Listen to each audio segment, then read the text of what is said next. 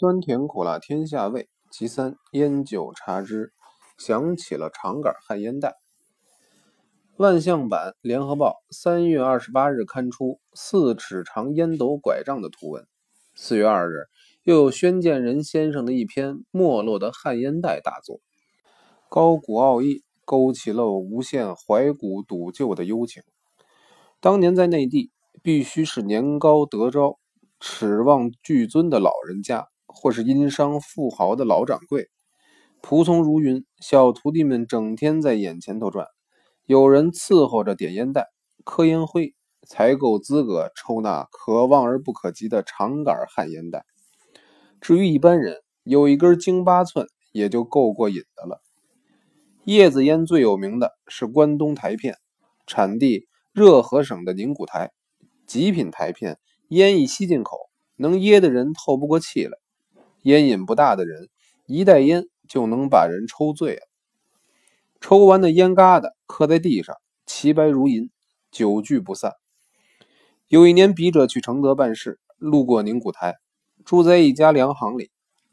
内掌柜的是位年近六旬的老妈妈，也不避人，盘腿坐在客房的热炕上，吧嗒吧嗒，很悠闲地抽着关东烟。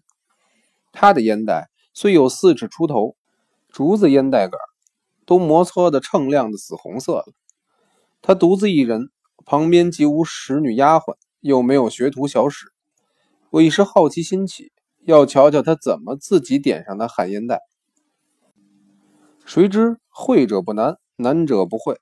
他把叶子烟装满一锅子，顺着烟袋杆划一根火柴，插在烟锅子里，边燃边抽，岂不是不假他人之手了吗？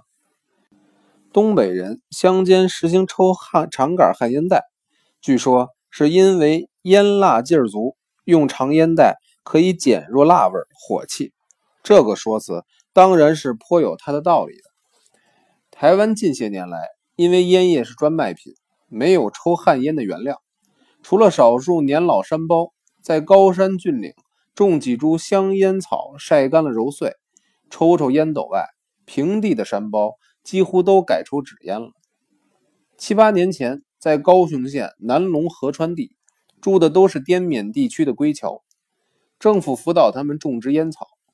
有一位云南腾冲籍的老太太，把干燥过的烟叶子揉碎，装在长逾四尺、粗如鸽卵、流莺累累的竹根烟袋上抽。她点烟的方法就跟我在东北所见的完全一样。人家说百里不同风。热河、云南、海天遥隔，相去何止万里？想不到同样爱用长杆烟袋，甚至连点烟的小动作都不谋而合。记得林语堂先生曾经说过：“中国人总归是中国人，一脉相传，在某些地方必有相同之处。”他这句至理名言，关乎抽长烟袋、点火柴这点小事，就可以得到证实了。